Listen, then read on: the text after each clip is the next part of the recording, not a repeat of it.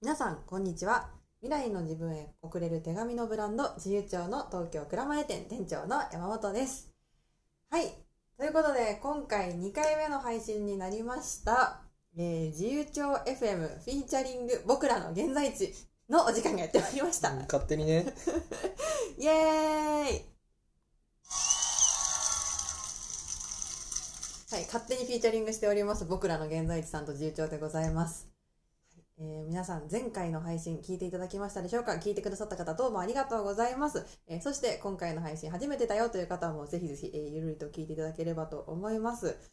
えーこちらの配信はですねえー実は「僕らの現在地」という、えー連載をされているロバート下北沢さんというと、えーそういったコワーキングスペースさんがあるんですけどもそちらがやられている、えー連載「僕らの現在地」っていうウェブの記事ですねに、えーうちのオーナーの小山くんが取材いただいて記事にしていただいたという経緯がありまして、えー今回はそのえー記事の内容を深掘りしていこうと、まあ、それをね広げつつ深掘っていこうというラジオでございます。1時間程度でえーおお送りしていこうと思いますので、えーよどうぞお付き合いくださいませ。ということで、まあ、ゲストということになっております。うちのオーナーの小山くんを呼んでいきたいと思います。小山くんよろしくお願いします。はーいお願いしますはいははいい。こんばんは。こんばんはお元気ですかはい元気です低気圧にやられておりま すあー低気圧にね、弱いっていう噂があはりいますよね。顕著になってきましたね顕著になってきました。はい聞いてくださってる皆さんはどうですかもう梅雨入りしましたよ。えしたのしたよえでも私インスタの投稿で散々言ってるやん梅雨ですねって言ってえ見そうなてのよちゃんと 気持ちの中ではうんもう気持ちの中ではっていうかねあの梅雨ですねっ梅雨入てりそうだよそうだよ5月のね16だったかなが関東地方梅雨入りみたいな感じで書いてあったよええそう私が勝手に言ってる梅雨入りじゃないのなんか気象的に気そうな象の庁的に言ってたそれってそうなんだうんえ関東も関東も多分違う誤情報だったこれ すっげえどやって言ったのにさ私「してるよ」っていう入りみたいな感じで言ったのにあれこれ誤情報あれあれプップップーってやつかなまだじゃねはいということで次のコーナー行きま し いやまだだろいょうや マジでまだじえゃ関ない東まだしてないのえ沖縄はとうの昔にしてたよいやいやいや 大きいちょっと待ってってマジでやばいやばいこんなアホな店長大丈夫かって今ね心配になっちゃったよ ねこれ聞いてくださってる皆さんがおっとっと私の中ではもうこれ梅雨やろっていう梅雨認定したんだけどねまだだよ。あマジで、うんあそっか東海までは来てるけど、5月16日頃、あそう関東甲信はまだだよ。そうなの、まだっぽいよ。皆さん大変失礼いたしましたまだ梅雨入りしてませんでしたほら、よかった、俺。よかった、さ。 すげえ自信満々に。怒られたしね、途中。ちゃんと投稿見ろっっていうことは私が間違った投稿してるってことだて。ねやばいね。ご梅情雨で報す垂ねれ流ーし。ってもしくは自由帳がどこに、自由帳って東京だよな。お店東京だよだよなみたいなね不安にさせちゃうねもやもやさせちゃったねみんなをねすな。いませんすいいませんああ、もうすげえな。 いやもうさ、あのまあここで話じゃないかもしれないけどさ、どうしたもうすすごいよね、それ、こまごま、こまごまなのかこまごましたさ、もうすごいよね。パンくずみたいなさ、うんなんか、なんていうのボケなのかミスなのか。すごいよね。うんまあ梅雨入りしたかどうかをそんなに重要にして生きてこなかったってことがこのようになったよねうん。でも、梅雨入りって言ってるでしょ梅雨入りって言ったらもう梅雨だと思って何るをもよと に何をもとにその学習を持ったんだよ雨がたくさん降ってるおかからしい だろ皆さん梅雨入りしてませんでした 気をつけてください関東はまだ梅雨入りはしてませんでも考えてください今日も昨日もおとついもずっと雨だったからうんこれ梅雨だとね思ってたんですけどねいやー世の中には分からないことがたくさんありますねいや青木さんのすごいところはさなんか本当に普通の人のふりしてさマジですね全然普通じゃないってとこだよねえでこれあの褒められてるのかけなされてるのか分かんないすごいっていう言葉の使い方いやよもうく呆れないてんのよ呆呆れれてて んんのよ俺はそっか入れられてますわ私すそうそうこれだけじゃないからねもうごいですね本当に、うまああのそうそう何ですかこう梅雨って何なんだっていうねそうだだってこのラジオの収録もさうんこの収録もだってなんか4月の26とか言ってたもんね最初4月の26に公開でって言ってでねすよねそうおよ解きかけてるよと5思って月の10でそうしかもその前に、うんうんなんだっけ5月の10ん違うか5月の18のことをうんう5ん月の26とか間違えて書いてあるあそうそう1週間間違えでてそうそうそう1個間違えて書いててでそこからの4月の26っていう、ね、 すごいよねもうなんかオチ月かけたみたいだよねいやもう大変ですようんボケのボケのドミノを倒しまくって る大よマ変でジすでよボケドミノがやばいボケドミノ倒しまくってますけど、はい今日もねあのそんな話はいいんですよ 本当だ よ本当だよこっちちのセリフだ そんな話はいいんですよ まあでもね、あれですよあのこうやってねあ「梅雨入ったぞ」って言ってなんかすぐ答え出しちゃいましたけどうん答えを出すことだけが全てじゃないんですよもやもや悩むことが大切だっていう話をうん、あの梅雨か前回のな、梅ね雨じゃないかいなっやて梅ことい雨やなのかなどうなのかなってそれはもう調べりゃ分かるだろうって話だろそうですねえっと何の話でしたっけまあそんなあのちょっとねボケのドミノ倒しがひどいって言われてます、えー私が店長の山本でございます改めまして皆さんこんにちはボケドミノ倒し結構日本結構指折りに入るボケドミノ倒しねボケドミノ倒し出したら止まらないみたいなボケドミノ倒し選手権があったらもうすごいんじゃないこれはそんなにボケ倒してるかなおかし資い格ななしですおかしいなまあでもまあまあまあまあまあはい次はいえーとですね、こちらの配信、先ほどもお伝えしましたけど、これ真面目な配信ですからね、小山そう君。ちょっとごめん愚痴っちゃったそう、愚痴られてたって気づかなかすいっまた。せん すいませんでした愚痴られてたって気づかなかった愚痴られてたらしい、私、目の前で。大丈夫、めげない、こんなことに。うー すごいすごいよやっぱうん、でしうょ、んすごいそうなんだよ。違う違う、私がすごいとかじゃなくて、あのですね、こちらの今ね、私にこう切り込んできてる小山君なんですけども、はいあの、本日は、えー小山君のことを取材いただいた、はいえ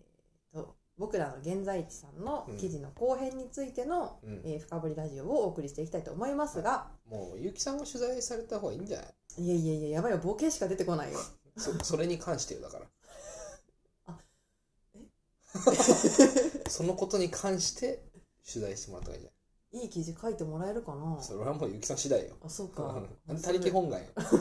そうだったゆきさんはそうだよねあの座右の銘が他力本願だったんだよそうねそうそう。最近ちょっとね、自力で生きるっていうことにもね、少しずつあの歩みを始めてきたんだけどね。おおそうなんですねそうそうそ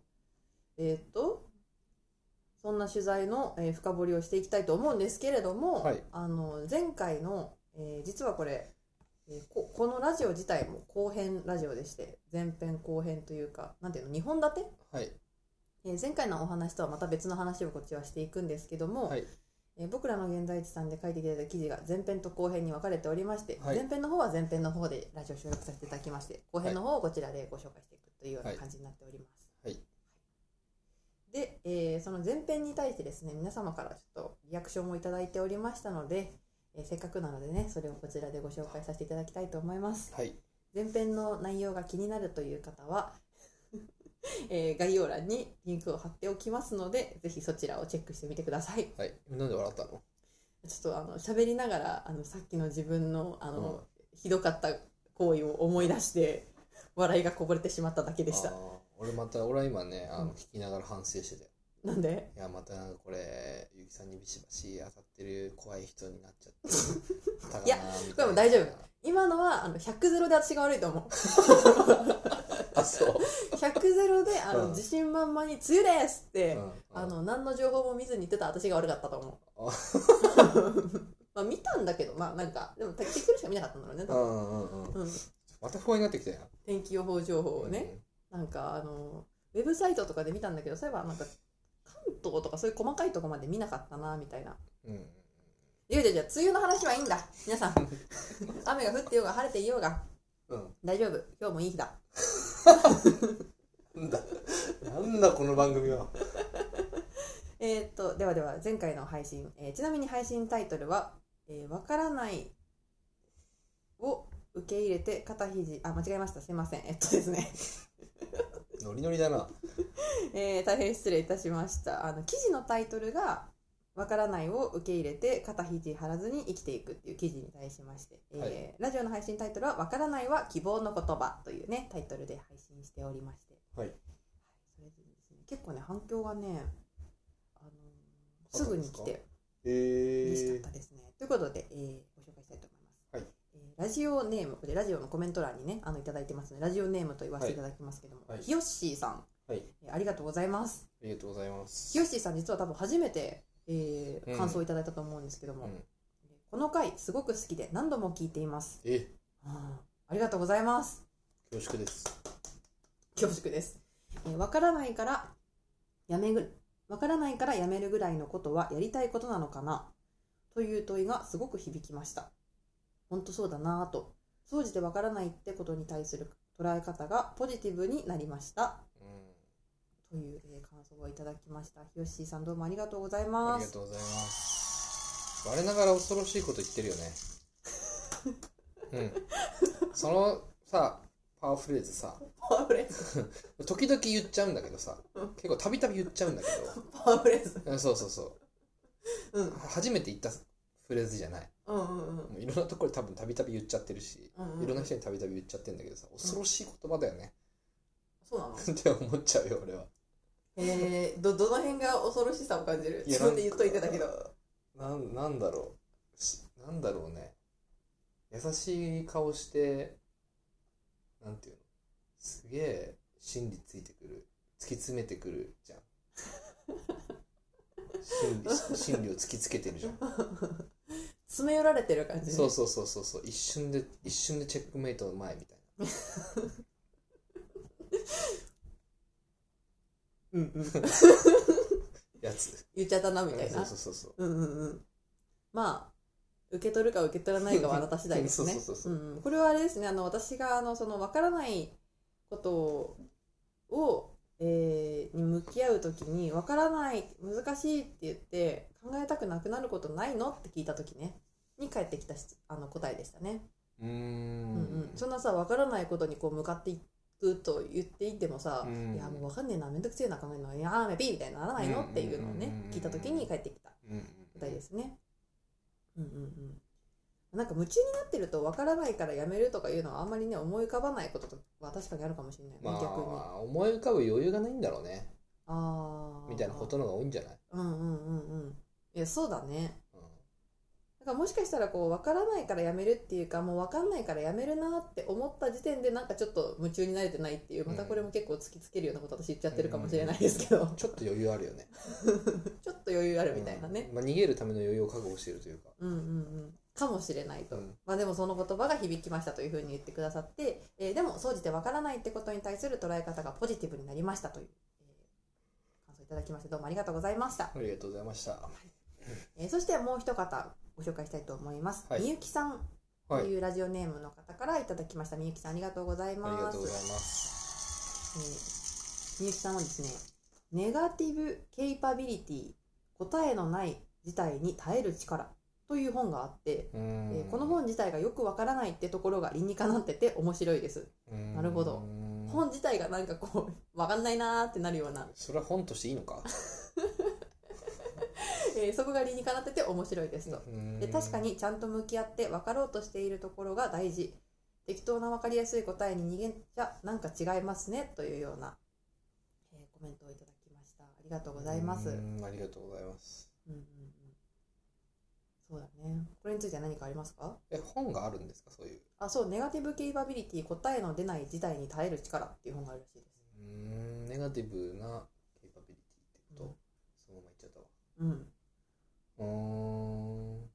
レジリエンス的な話にも似てるってことうん、レジリエンス的な話って何レジリエンスってあレジリエンスで合ってるよね、レジリエンスってさうんあの耐える力じゃないけうどん一時期なんかその成功者には成功者にある素養みたいうーんなワードでさ流うんうん行った気がするんだけあーああど、ーやり抜くあなんか違う気がしてきた、なんか違う気がしてきた、ううんん、ちょっと調べよううんネガティブケイパビリティでも答えの出ない事態に耐える力ってさいやー、うんそれあれでしょもう分かんないからやめよってならない力ってことでしょうんうんうんああそうなうんんだまあレジリエンスで合ってるあそうなんだそうなんだわうん人の分かりやすい答えに逃げないってねまあ分かんないからこれ答えを早く出したいからうんあの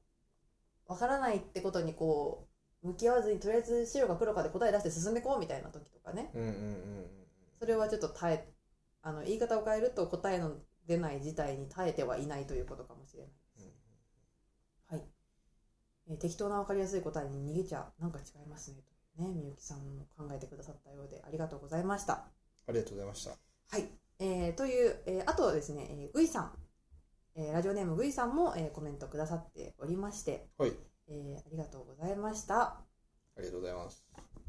というところで皆様からの感想もどしどしお待ちしておりますのでこれはスタンド FM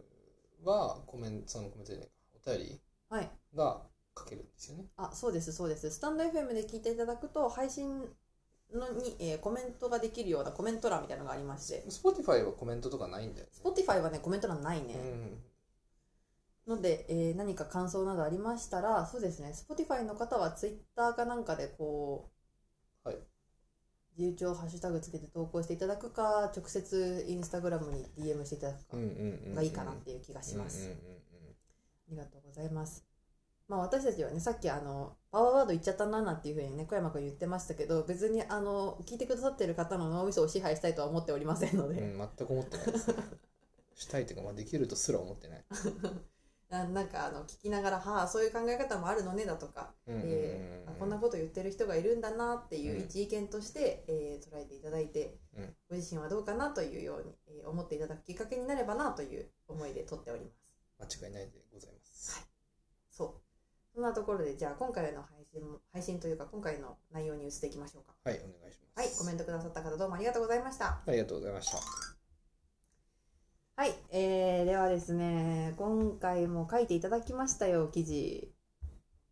えー、ちなみに今回の記事のタイトルは、一人一人が素直に生きられる世界を目指してというね、タイトルで書いてくださっております。おおおー良い感じですね。良い感じですで、前回は、あの、小山の子供の頃の話とか、うんえ自由帳ができる前までの話とか、うんあとこう自由帳を作る前までにこう先ほどもお話ししてたんですけどもこうモヤモヤと向き合うみたいなわからないっていうことに対して、うんえーネガティブじゃないなんか向き合い方をもっとしてしていいいいと思うんだよねみたいなうんその小山君の考えの部分みたいなのを取材していただいた記事だったんですね。うんで今回この後半っていうのは、えーうん自由帳からの話になってます自由帳を作ろうと思ったきっかけからうんえー書いていただいてましてでなんで蔵前にしたのとか、えーあとは最近新商品で出てきたカレンダーレターっていうものの話の折に触れて、うんうんうんえー弟くんが ねいるんですけども、えー小山弟小山浩平くんうんもちょっと登場してきたりその兄弟のね話なんかもあったりして、えーお兄はこんなタイプで弟はこんなタイプだと思うんだけどねみたいなちょっとそんな、ううんえー親族親族っていうんですか肉親弟くんの話も出てきたりとか。うんうんであとはそこから、えー、とこれからどんなことをしてみたいですかっていうような話を、えーまとめてくださっていますね。はいそうですねなんかありますか感想は。いきなり後半も出てみて読んでみてなんかここ自分的に良かったなみたいなのとか読んでみた感想なんかありますか自分で。複雑です複雑 です。おお、複雑です。 どういうことですか。えー、感想ねうん、うーんなんかそれぞれのパートにそれぞれなんかうん、もうちょっといやいや感想持ちも持ちづらいななんか俺が喋ったことだしなああ。そっか、うんまあ、じゃあ、いつも思ってることだなみたいな感じ。だって自分で考えて喋ってそれを文章にしてもらって構成もして修正もしてで、まあ、こっちが俺は出してる側だからね気持ちとして、うん、うん、うん。うん、なんかそれに対する感想っていうのはなかなか難しくないうーんそっかそうなんだえなんかさだってあの小山君毎日「今朝の落書き」っていうコーナーで、うんエッセイを毎日ほぼあほぼっていうか毎日書いてて、うんでそれはさなんかこう自分が書いた3日前のとかさ2日前のとか見てさ、感想を持つじゃん普通にうんうんうん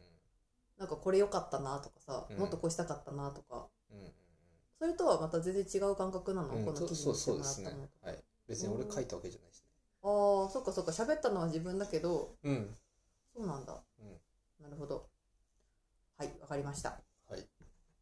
えーそうですかそうですかではですね私がその記事を読んでみ て、まあ、前回同様は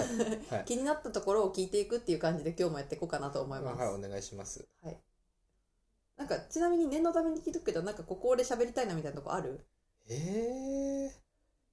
ちょっと今パッとは思うかもああよかったです念のためにね、は一い応打ち合わせなしで進んでますねこちら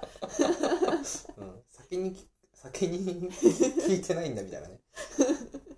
そうそうそうそうえーっとですねそうですね私前回のこの記事の中でもちょっと気になってたんだけどうんえーこの自由帳を作ろうた作ろうと思ったきっかけっていうのは、えーそもそもこれ記事を読んでない方にもね分かっていただきたいなと思ってちょっと補足説明なんですけども自由帳という未来の自分に手紙が送れるという場所お店を作った、えーきっかけって何ですかって言ったら自分がやりたいことをいくら言葉にしてもなかなか伝わらないなと思ってやっぱ場所って大事だな場所体験を作りたいなって思ったから、えー必要だと場所が必要だと思いましたっていうふうにね、えー小山君は記事の中で言ってたりしてじゃあその場所をどうやって決めたのよっていう話が出てくるわけですよ。でそれで、えー蔵前という場所にあるわけなんですけどもその理由の一つとして、えー蔵前が肩肘張らない自然体な街だと思ったっていううんふうに、えー小山君は言っててですねうんで前回のあの文章の中でも、えーなんだっけわからないを受け入れて肩肘張らずに自分を生きていくっていうねもうめっちゃ肩肘張りたくないんだなっていううんそんな俺肩肘張らないで言ったっけなそんなどこどこどういうイメージなんだろうみたいな自然体な街とか肩肘張らないっていうのはなんかどういう状態の空間とか状状態っていうのかなが小山君は好きなんだろうみたいなそれはもうリラックスしてるってことじゃないあーリラックスしているうん心心心的にうんうんうん体的にっつったらもうそれ 温泉とかの話確かうに、んああああああそっかえじゃあ自分がさどういう時にさそのかいい感じだなって思うえー、どういう時にいい感じだなうんうーんどういう時にいい感じだなうんうんなんか逆に肩肘張ってるなっていう時というかさ肩肘張ってる、まあ、人がいっぱいいたら肩肘張るよねうーん怖って思うしへえそうかうん自然と張っちゃうんじゃへえそれってなんでない守るためじゃない自分をほうほうほ人がいっぱいいるとこいると疲れませんううーん疲れる人がいっぱいいるとこっていうか、まあ、知らない人がいっぱいいるところうんうんうんうん行くと疲れません街でも会議でもうんうんまあ何でもいいんだけどうんうんうんうんなんで疲れるかっていうとそれは肩肘張ってるっていうか自分を守るためにうんうん神経尖らせてるからじゃないーうんえ自分を見せないようにしたいってこと違う違う違う知らない要するに不確定要素が多いから、うんうんその何を何が起こるかわからないから自分の身を守るために、うんうんそうんの防衛本能をめちゃめちゃセンサー働いてるみたいな状態よ、うーんじゃないじゃないあじゃあ自分えわかんないわかんない私だっておあもうわかんないもんその感うー覚、んえなんかえじゃあ外に注意がいってるってこと外に注意がいってる周りになんか、うん周りで何が起きてるんだろうみたいなことにいうんうんっぱい気を張り巡らせてる状態、あそうそうこと気をそうそうそう敏感になってるってことだねああなるほどね超疲れる確かにあーそういう感覚ねうんうんうんうんなるほどなるほどでそれがない状態が肩肘張らないって思ったらいいのかなうーん肩肘張らない状態をなんかその定義するの難しそうだねうーんそっかえじゃあ単純にさそ蔵前っていう町自体が自然体な町だなっていうふうに言ってて、まあ、居心地がいいなって思ったからここがいいなっていうのもあったって感じですかうんうんうん居心地がいいかって言われるとまた話は違う気も するな煮え切らねえな俺今日今日全然煮えき煮え切らねえな、なるほど居心地がいいかって言われたらそういうわけじゃないんだけどうんうーんえ何なんだろう肩肘張ってない感じがするでも人はさいるじゃん蔵前にも、うん、うん、いるいるでもなんかそんな気張ってなくていられるなって感じだってこうーんいやそんなこともないなと じゃあやっぱなんでだろうん改めてなんで蔵前にしたなんで蔵前にしたうん蔵前がいいなって思ったんだよなそこが一番の理由じゃなかったのかまあ一番の理由とかそういうのは言うのは難しいかうんなるほど。あと、記事の中で書いてたのは、なんかね、私はこれで、その、どんな街にある、え小山くんは蔵前をどんな街だと捉えてるのかなっていうのを、うんまあ、聞ければいいかなって感じなんだけうど、んうんまたその一つに、えっと、交換性の本、交換交換性の本だなっていうとこ読んじゃったから交換性の本だなって言っちゃったんですけど、えっと、今のはなしで、えっと、猫を見つけると、うんうんみんなが立ち止まるんですよねとかまあそんなことも言ってたりしたよね。うんあそれはなんか後だよねこここに暮らしてみ、て、うんうんうん気づいたことだよねあん全然歩くスピードちげえじゃんっていうのはさうんうん街にいる人がねうんうんうんうんシアトル静かじゃんとかねうんっていうのはめちゃめちゃいいことだなって思うけどなんかそれをじゃあもともとだから選んだのかって言われると、うんまあ、気づいてたのかもしんないけど別にそんな意識してなかったしねなんとなく蔵前という街がすごくいいなって思っていたのは確かなんだけど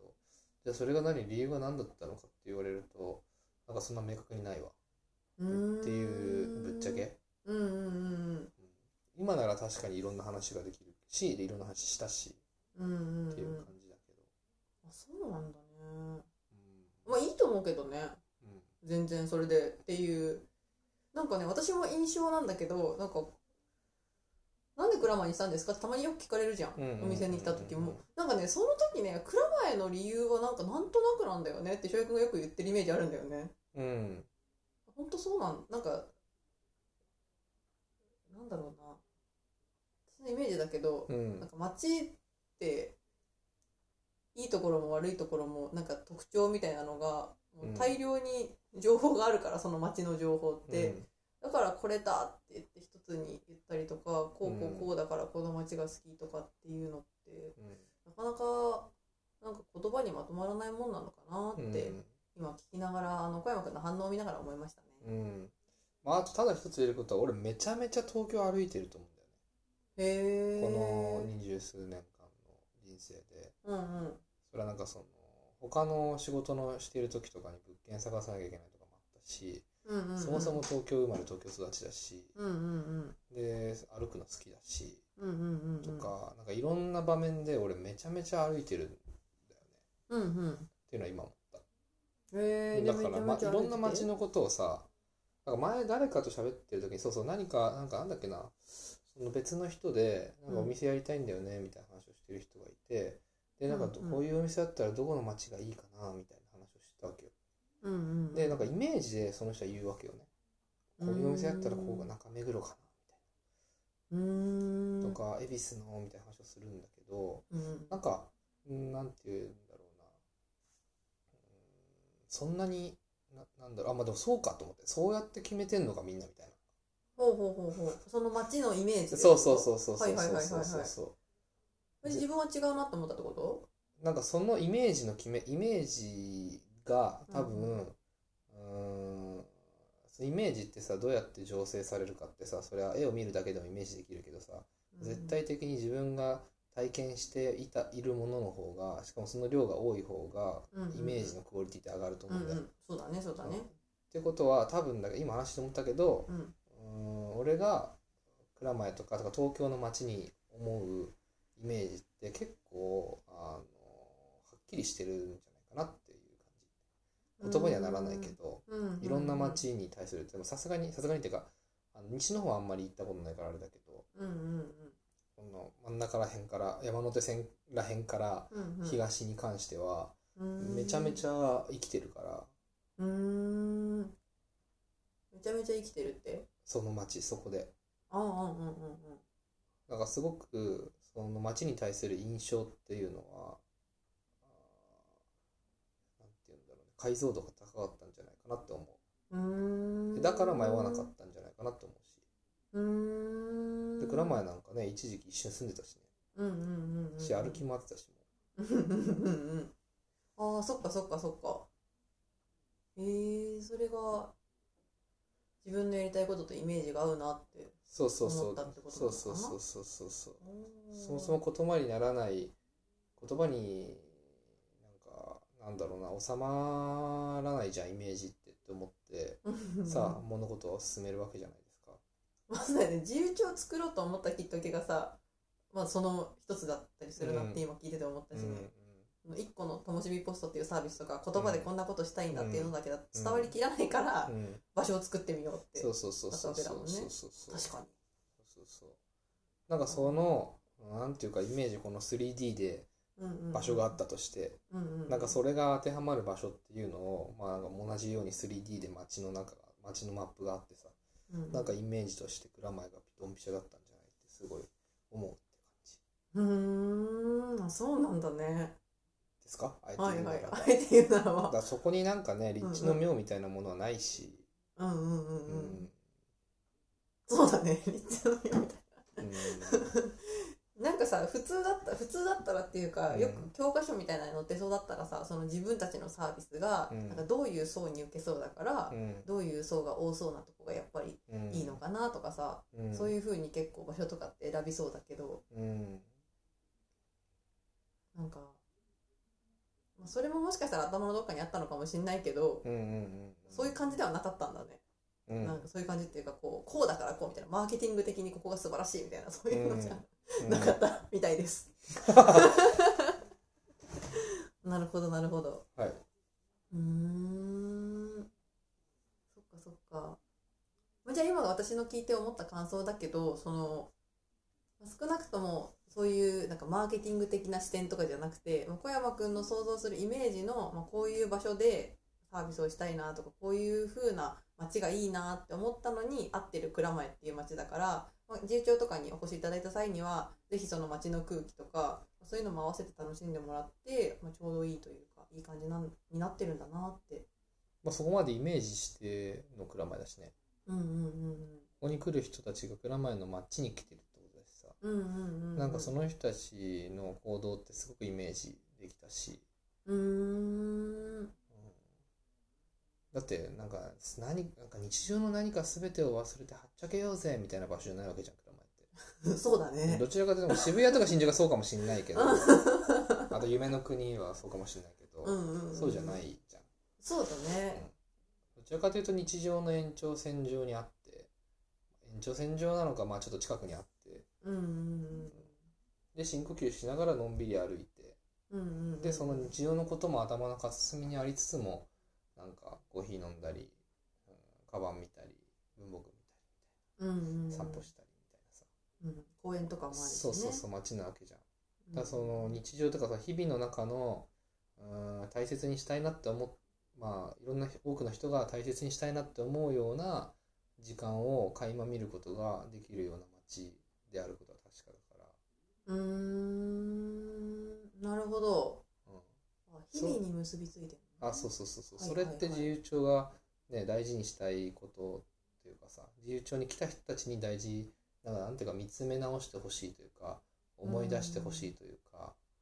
なんか時間だったりするわけじゃうんーん結構。うんうん確かにねちょっと非日常っぽい体験なんだけど、うんその中には日常がちゃんと含まれててほしいっていうかそうそうそうそうそう、はいはいはい土日に来ればさうん公園で子供たちが遊んでるわけじゃん、遊んでるねそうそうそう犬の散歩もしてるねそうそうそうそうそうそうそうそうそ確かに確かうでもちょっとおしゃれなお店がいっぱいあってさにうんうんうん最高かよ最高だよ。うんうん。そうですね。そんないい街なんです。これ街の紹介しちゃったのよ、うちら。そうだ工事現場のお兄ちゃんと仲良くなってるしあ、そうだよね。気持ちいい工事現場のお兄ちゃんいるよね。いるいるいるつも挨拶してくれる人い俺る。そうそうそういるいるいるお疲れ様ですって言そうって。そうそうそうチョースって返すもん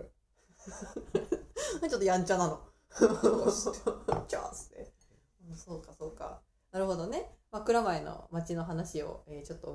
聞きしてみたわけですけれども、もうちょっとね、あのもう一個また、まあ、つながってるかもしれないんだけど、えー聞いてみたかったことがありまして、そちらを聞いていきたいんですけども。はい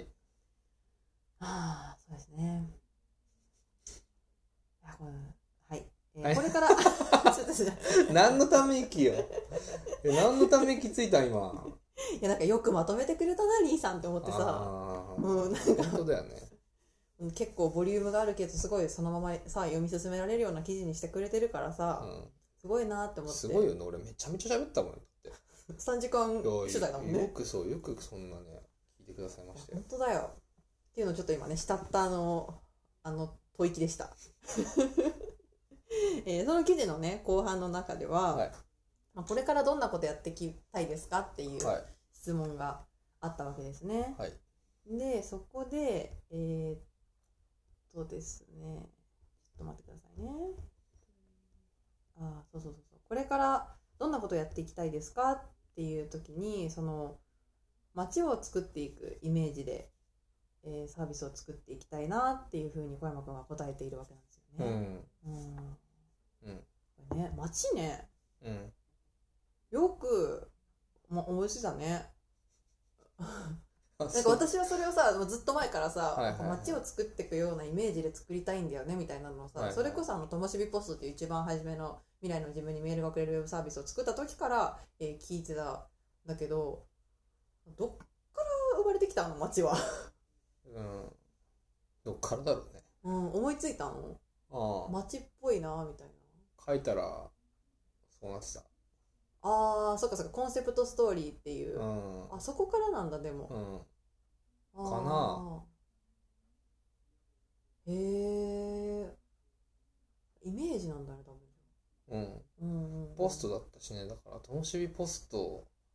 だよなみたいうんうんうんなでその日をそれを使う人たちのことを思い浮かべたらうんうん街だったわみたいなポストがあってポストって街にあるじゃんうんうんうんうんなんか誰もなんていうの行ったことないような街のポストにわざわざ誰も手紙を言うなんていうの投函しには来ないじなるほどね、うんあちなみにちょっと補足説明言っとくんですけど、はいともしみポストっていうのはあの未来の自分にメールが送れるウェブサービスで一番初めにあのうち私たちが作ったものだったりしてそれはあのこの記事の前編にも書いていただいてるんですけど、ゃん、うんまあ、そこへそれを作った時にコンセプトストーリーっていうのをねなんか知らん間に書き上げてたんですよ小山君 が なん書いかた、うんうんうんうん、書いた書いた、うんうんでそこに登場するのがともしびポストっていう、まあ、ポストが登場するわけなんだよねそうですうんうんうんともしびポストというちょっと変わった不思議なポストがある街の物語だねうんうんうんうんで何もないとこには人ポスト投函しに来ないなって思ったとそうそうだってポストというメタファーというかポストというもの自体がそうじゃない街の中にある、うんうんで人々の生活の中にあるものでしょうんうんうんそうだねうん、だからおのずとそれは街につながっているというかはじゃんーあい、まあ、言われてみればって感じだよ あ、ううんんうんうんポストのサービス作ってそこから「よし町だった」みたいなねどうなってそうなったって思ったもんねあーそうか、うんでもすごいなんかしっくりくるなって思ってうん、確かにねなんか今思うとそのともしびレターでもよかったわけだよね最初にうんうんう手ん紙、うんうん1年後に返ってくる手紙が送れるサービスなんですってともしびレターでもよかったわけだよねああそうだねうん、でもそれをともしびポストという投函するという投函するなんかものにした、うんていうか投函するという行為にしたうん手紙自体は特別じゃなくて手紙を投函する先が特別っていう風にしたっていうのはうんうんうなんかありそうだね、 なんかありそううん、うんうんなんかその投函するという行為に着目してる気もするし、うんうんうんうんうんううんん、確かにねなんかす、うん、そうだね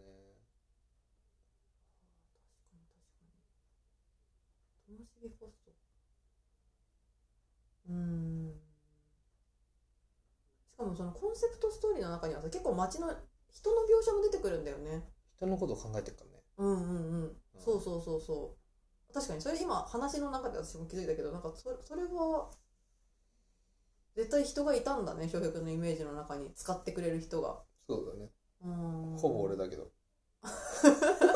初めはねうんそう今となっちゃうもう何千通そとうそうそうてくれてるからもうすごいよすごいってなんかねほう 立派立派というかね嬉しいことですよ ねうんうんうんそっかそっかだってそのままあぜひあのコンセプトストーリーも概要欄にリンクを貼っておきますのでぜひぜひ読んでいただきたいんですけどもうんうんうんそうだね確かにともしびレターじゃなくてともしびポストっていうのにして人が投函するっていうのを想像してうんだか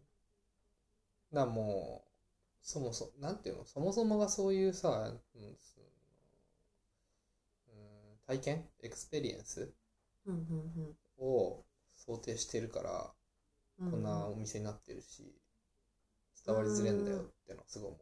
ううーんあーなるほど人がよこううんいう体験をするっていうところが、うんなんか一番こうそうそうそうそう一番初めにイメージするところってことうんそうそうそうああ使ってくれてるところとか書いてるところとかそうそうそう送ったところとかそうそうそうあそうあなるほどねそうなんだうん、だからどんなサービスもそうだしどんなものを作るにしてもなんかそん全部アプリでも何でもそうだけどよく言ってるけどゆきさうんんうには、んうんな何にしたって元をたどれば体験を提供してるわけだから、うんうんうんなんかアプリとか例えばアプリとかウェブサービスを作りたいみたいな人がいた時に一番最初にやるべきことは「ポップアップで出店だろうみたいなああ言ってるねうん、いうわけですよ LP を作ることでもないうんうんうんしなんかマーケティングを仕掛けることでもないしうんうんなんかもうマジ100均で売ってるようなものたちでいいからうんうんうんうんなんか使って体験を作ってうんうんうんうんやなんかそれをやってみてそれにお金を払う人がいるのかどうかを確認するっていうんうんうんうもしそもそもその体験が楽しいのかどうかを確認するみたいなうんうんうんことだったりすると思うんだよね、うーんなるほどねうん、まあ体験を作るっていうかうんいうことはすごく一貫してる気がするね、うんうん体験からむしろ始まってんだねうん、こういうう体験できたらいいなみたいなのがそうだ、自ね、分がしたいなとかさうんうんうんこんな風にしてくれたらいいなみたいそなうそ使うそうってくれたらいいなみたいそうなそうそう使ってくれたらいいなっていうかうんまあ翔平君は結構自分がこんな体験したいみたいなのがね それしかうまくいかねえんだって思ったそうなのそれしかうまくいかなそうだなって思ったえー、いつの段階で、うんそれは分からんいつだったかなうんうん、で今のところそう思ってるって感じそれはへー未来では変わるのかもしれないけどうんうんうんそうなんだねなるほどえー、なんかさその記事の中でさあの小山君サービスって受け皿だと思うんですって言ってんのようーんうんうん うーん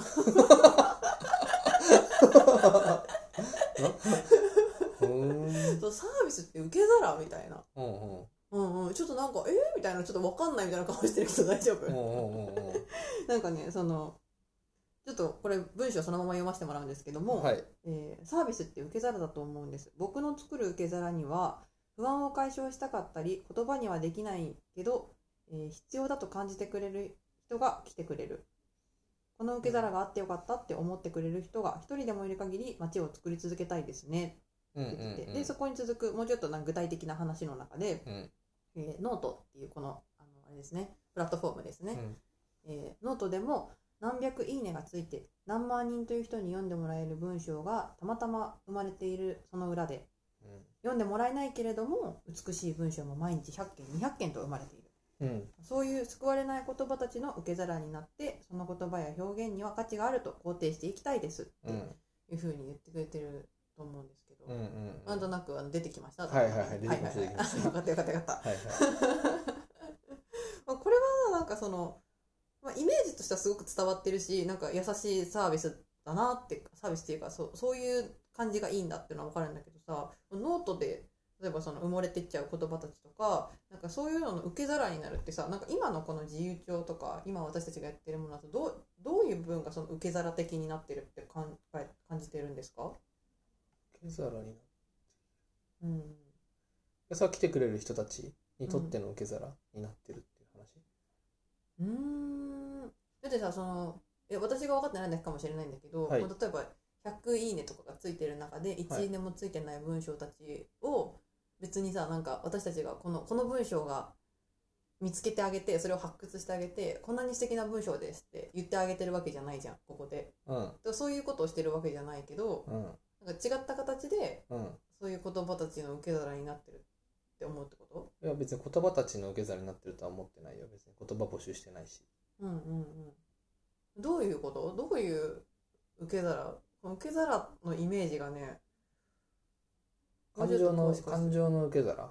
感情の受け皿。いろんな人がいていろんな体験があっていろんな気持ちがあるわけじゃないですかうん、うん。でも世の中にはその気持ちに関してはうんとなんだろう嬉しい楽しいうんうん、嬉しい楽しいに対する受け皿っていうのはめちゃめちゃいっぱいあると思うおんだよねー、どういうのどういうあの嬉しい例えば楽しい美味しい、まあ、あと悲しいもそうかもしれないうんうん。けどうんなんだろうコンビニとかは要するに便利だみたいな話じうんうんうん。ゃんアイスクリームがあんだけ種類あるのは美味しいの受け皿がいっぱいあるってことだけどさ、うんうんうんうん。例えばうんうんうん。まあ、みたいな感じで感情の受け皿としていろんなものがデザインされて作られているんだけどわからないという感情、えー悩んでいるという感情とか一人ぼっちだという感情とかもしくは一人になりたいという感情とかもそうだしうん未来に希望を持ちたいという、まあ、めちゃめちゃ細かくなっちゃうけど、例えばね、うん感情とかの受け皿になる。そのこその気持ちを誰かが持った時うんうんうんうんに、その気持ちのやりどころとなるような場所とかものっていうものがめちゃめちゃ少ないと思っはた。ー思ってるってこなるほど。で、本当は、その、小学校とか中学校、高校とかさ、うんうんうん。学校、担任の先生がいてうんうんうんとか、あのっていう話だったら、その教育という中に、教育って受け皿っていうけど、よくその教育の中ではそういう先生とか、例えばもしくは親友もそうだし、部活動の先生がそうかもしれないし、うんうんうんとか、いろんな形でいろんな人が悩み事を聞いてくれたりするわけじゃない。生徒の、うんうんうんうん子供たちの。うんうんうん悩み事だったり、夢だったり、こうしたい、ああしたい、あいつが嫌いだ、あの子が好きだもそうだし、うんうんうんいろんな形でいろんな人が互いに互いの受け皿になってなっていたりして、あーはい守はらいれていはいるわけだよね。はい一は人い一人のいろんな気持ちを、うん、やりどころっていう意味での受け皿というものがちゃんと用意されているというかその受け皿になってくれているのが先生だったりするわけうーんうんうんうんうん僕らが、まあ、少なくとも僕の場合は恩師という呼びたい人っていうのはそういうことだよねその人がいたから僕は一人ぼっちにどんな時も一人ぼっちにならなかったという気持ちでいるわけだよねうんうんうんうんそれはいろんな気持ちをその人が受け止めてくれたりうん受け入れてくれたり跳ね返してくれたりみたいなはいはいはいまあ、いずれにせよ一人ぼっちにしてないけどうんそれが社会に出た時にそういう受け皿は用意されてない急に受け皿の数減るって思っあたーそっか仕事ができたのかできないのかもそうだしこいつは有能なのか有能じゃないのかうんうんうん意見を求められるわけ自分の意見しか求められないわけだよねうーん意見以外の受け皿が全然なかったり、あー会社の中で生活しようとしてう生んきてこうとたか例えばねうんまあそれは大企業とかになればそのなんていうのあるお悩み相談室みたいなのあると思うんだけど、うんうんまあ、それは受け皿の一つとしてあり得るけどさ、うんうんうんまあ確かにそうだねへーそういうことかうんうーんそういう意味でこうやって立ち止まって考えたいみたいな大きく言うと、うんうんうんだから立ち止まって考えたい立ち止まって未来のことにに希望を持ちたいとか今の自分のことを整理したいみたいな気持ちの受け皿となるような場所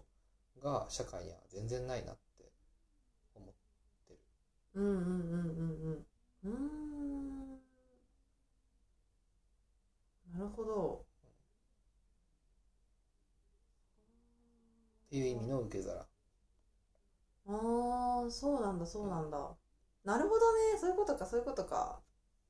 そうそう分かった分かった だから間接的にというか、うんうんうんなんていうかものすごく教育的な教育先生たちが担ってくれて子どもたちに対して担ってくれているような役割をものすごくうーんなんだろうな近さをすごく感じる。うーんなんかさそれはさそのまま聞くとさ例えば今だったらさそのコーチングとかさ、うんなんかカウンセリングとかがさ、まあ、それに近しいのかなとか思うんだけどそういうアイディアは出てこなかったのなんか直接一対一で話をして聞くみたいなのとか一番その流暢とかもずっとよりずっと前はだからコーチングの資格取ろうかなとかさ、へーカウンセリングの資格取ろうかなとか思ったこともあったよあそうなんだあったあった、おうんお、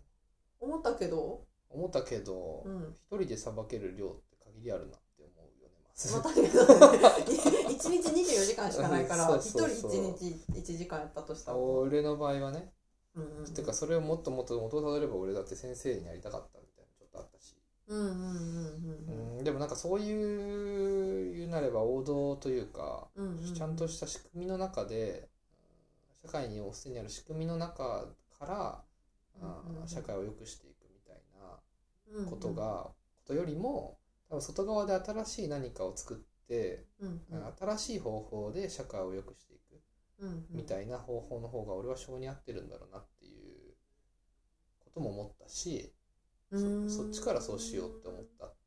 大学生かなんかあそうなんだの時はいへえ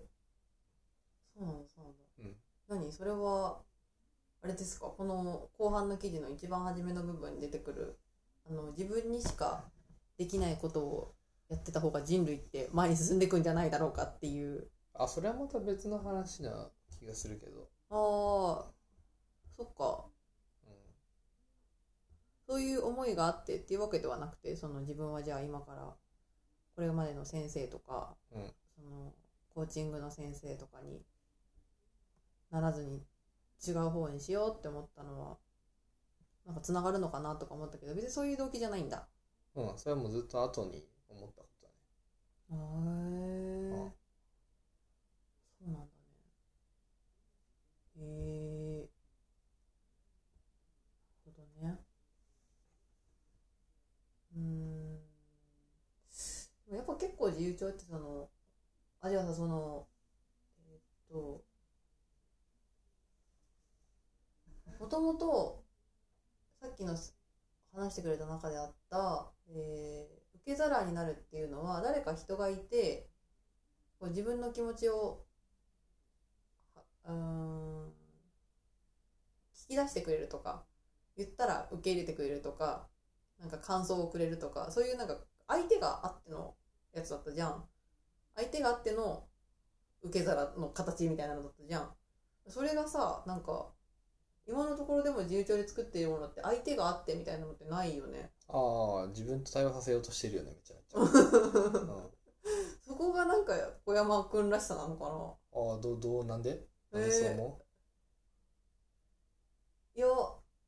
うん、気づ気づいてみれば、うんその受け皿ってこう誰かが受け止めてあげるみたいなううん、状態を、なんかそうのん受け皿ってイメージを持ってたんだったらうん、私が受け止めてあげるよとかここが受け止めてあげるよみたいな誰かがこう相手としていそうな気がするけど、うん。なんかなんか自分で吐き出して自分で受け止めるみた いな構図のものが結構多いなって思って。ああ、そうだね。うんうんそれは自分がそういうやり方を結構してきたのかな。いやー、まあ、そ、うん、なんだろう、そういうやり方も結構してきたとは思うけど、俺だってめちゃめちゃ助けられて生きてきたと思うよ。うんうんうんうん。うん。なん、なんでだろう。なんでだろうなみたいな。うーん、うーんな、なんていうか、なんだろうな、自分、そうだな、なんて言えばいいんだなろんかじゃあどういう違いがあるかなみたいな誰かにこう話を聞いてもらう時となんか自分で自分に話しかけるみたいな時とってう。うん。あ、結果的に同じことしてると思うんだよね。まあ、うん同じことかどうかわかんないけど、似たようなことは必ずしてると思う。うんっていうのは結局だってそのコーチングにせよカウンセリングにせよカウンセリングにせよ意思決定をするというか決めるのはその自分なわけだよねうんうん相手は決めてくれないうんうんうんし決めることを自分で決めるということを促すわけじゃうんうんうんん傾聴っていうのそうはだ基ね本的にうんまあそれのやり方が違うだけの話だとはうんうんうんうん思うんだけど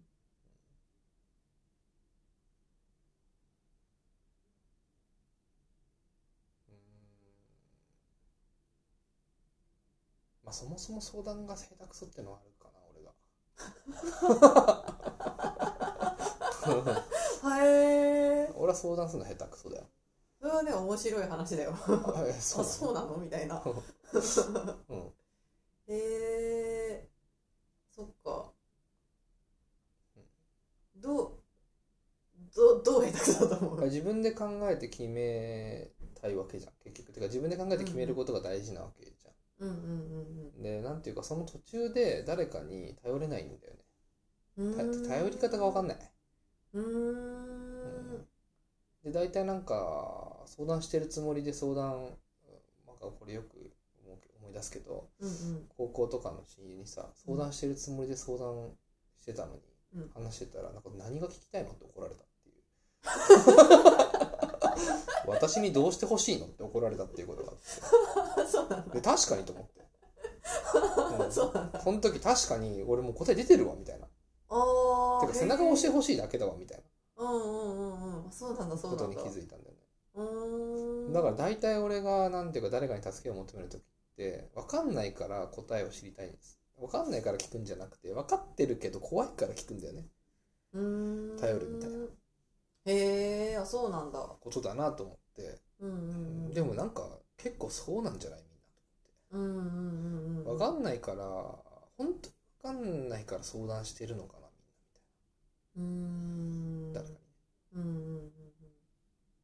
て思うとうんその背中を押してあげるのは自分でもいいわけだよねうんなるほどねうんああそっかそっか背中を押す相手を自分にしてみるとそうそうそうそうそう自分でもいいわけじゃんうんうんうんでそこに必要なのってなほんのちょっとの希望だったりほんのちょっとの深呼吸だったり余白っていうかなんかねちょっと考える時間ちょっと落ち着いて客観的に考える時間うーんだったりするからあーなんかそれは自由帳という場所だったりブランドものだったりブランドだったりがでもそのできるんじゃないかなってう思ったってーんなるほどね感じっていうかそういうその1対1のそのカウンセリングとかそのこう、うんうんあーなんだコーチングみたいなことだけであーそれを解決しようとしてたらもう全然なんていうか量が足りないと思う世界としてあーカウンセラーの量コーチングの量みたいなその社会全体としてねその人たちの役割はとても大事だし増えていく必要があると思うし確か政府もそれを増やすみたいな方針決めてると思うよ、うんうんううんうんそれなぜならばその心の病が増えてるからうーん先進国であればあるほど心の病って増えてるからさうんうんうんだから増やす必要あると思うんだけど多分どんなに人が増えたところでそのなんていうの解決には多分人じゃない機能的な何かが必要うーんだと思うんだよね。うーんってなった時にの答えの一つとしてこういう場所だったり空間だったり僕らが作ってるサービスだったりがあーななんかアイディアとして一つとしてあったらあり得るんじゃないかなっていう感じ。うーんそっかそっかなるほどねでそれをやってることってなんか全然ない気がするんだよね。うんうん結うんうんカウンセラーを増やすとか、そうだねそういううのってとても大事なことだし並行して続けていく必要があるんだけどそうじゃない視点であー増やしていくんうんツールキットを増やしていくじゃないけうーんどって大事だよねなるほどっていうことはいはいはいはいありがとうございました、はいえーそろそろですねお時間になってきたんですけども まあでもこんな考えではい、ものを作ってる人なんだよっていうのをねうんう今いん、ろいろ聞けて面白かったなと改めて思いましたあそうですか、はいよかったですあとなんか「ともしびレター」この「未来の自分へのお手紙」っていうのは、結構こう今の話だけ聞くと結構孤独っぽい感じうん自分で打って自分で帰ってくるみたいうんなうん気もするけど、なんかこれを結構プレゼントにしてくれる人もいるじゃんいる、それはすごくなんだろうな優しいプレゼントだなみたいなっうんうんうんて思いましたね、これ使ってねみたいうんうんだし買ってくれた人たちが使ってくれた人たちはちょっと分かったかもしれないけど自由帳のなんか僕らってなんかなんだかんだ一人にしないじゃんな そうだあねりがとうございましたみたいな さ向こうにありがとうございましたみたいなメッセージ書いてあったりするし、まあ、こうやってラジオで喋ったりもするし書いてたりもするしそうだだからなんね、だかんだ孤独にはさせないよっていううん、安心感もあると思いますよそんな重長のことをこれからもどうぞよろしくお願いいたしますお願いしますありありがとうございましたがとうございました